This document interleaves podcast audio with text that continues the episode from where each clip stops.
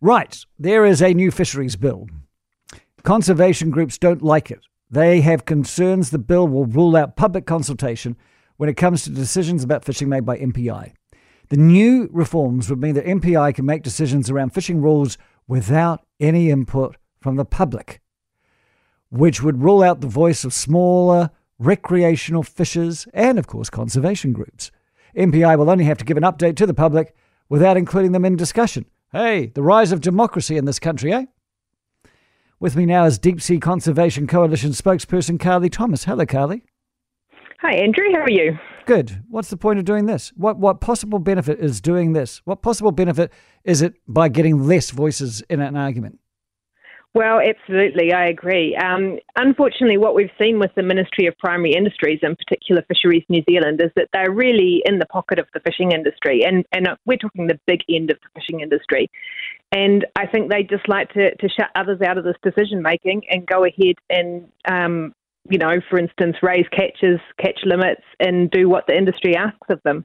And so not only would they be shutting out the, the voice of environmental groups, but also the likes of LegaSea, Sports Fishing Council.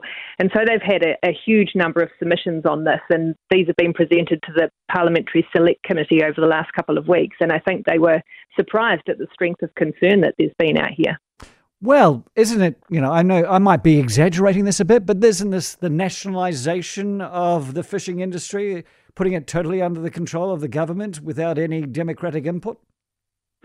Well, it's still in the hands of the, the big players in the fishing industry. And I think what really happened is that since the quota management system was introduced, that, that quota has been really consolidated into just a few of the biggest industry players. And they really throw their weight around in these decisions. And unfortunately, uh, Fisheries New Zealand really just responds to that bigger end of the industry and, and shuts down other voices. So I think that's what's uh, going wrong here. And we'd like to see much more consideration of environmental issues and um, smaller users of, of fisheries so that we see, you know, the ability to, to restore the abundance and the health of our oceans back to what they used to be. Uh, this is a change in rules. Was there anything that uh, spurred and, and, and, prompted that change of rules, or did this come out of the blue, so to speak? Um, well, it was slightly out of the blue, I've got to say. There's been some consultations on other aspects of the bill over previous years. So there's some really important stuff that's also included in the same bill, like getting cameras on boats and tightening the rules so that fishers aren't dumping and discarding catch overboard, which is something that's been quite an issue. So those things, you know, we're really happy with those provisions in the bill, and we're expecting those to come through. That the cameras in particular are really overdue. Um, but they've sort of tagged this bit on about the the um, lack of consultation, and what we're seeing is that this threatens to delay the really important parts of the bill from going through. They need to take these two pieces apart.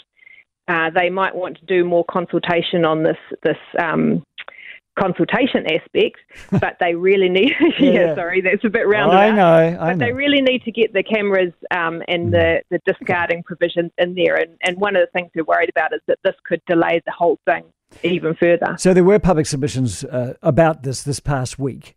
Uh, those concerns were obviously communicated, you, and you're communicating them now to to the board and to everybody. So, what is the likelihood they'll sit back and backtrack on on these particular reforms well, we really hope that the minister's going to get involved in this one because it's not only cutting out um, public say in these decisions, it's actually eroding some of the ministerial discretion that he has. So we've quite often seen situations where the ministry sort of set up decision rules for their um, allowable catch and so on, and they actually haven't been strong enough to stop fisheries from sliding into decline. So we've seen, for instance, with the rock lobster fishery, they've had harvest control rules but the, the minister had to intervene based on um, public submissions and actually lower the catches because otherwise the harvest control rules would have just seen that fishery um, sleepwalking into collapse.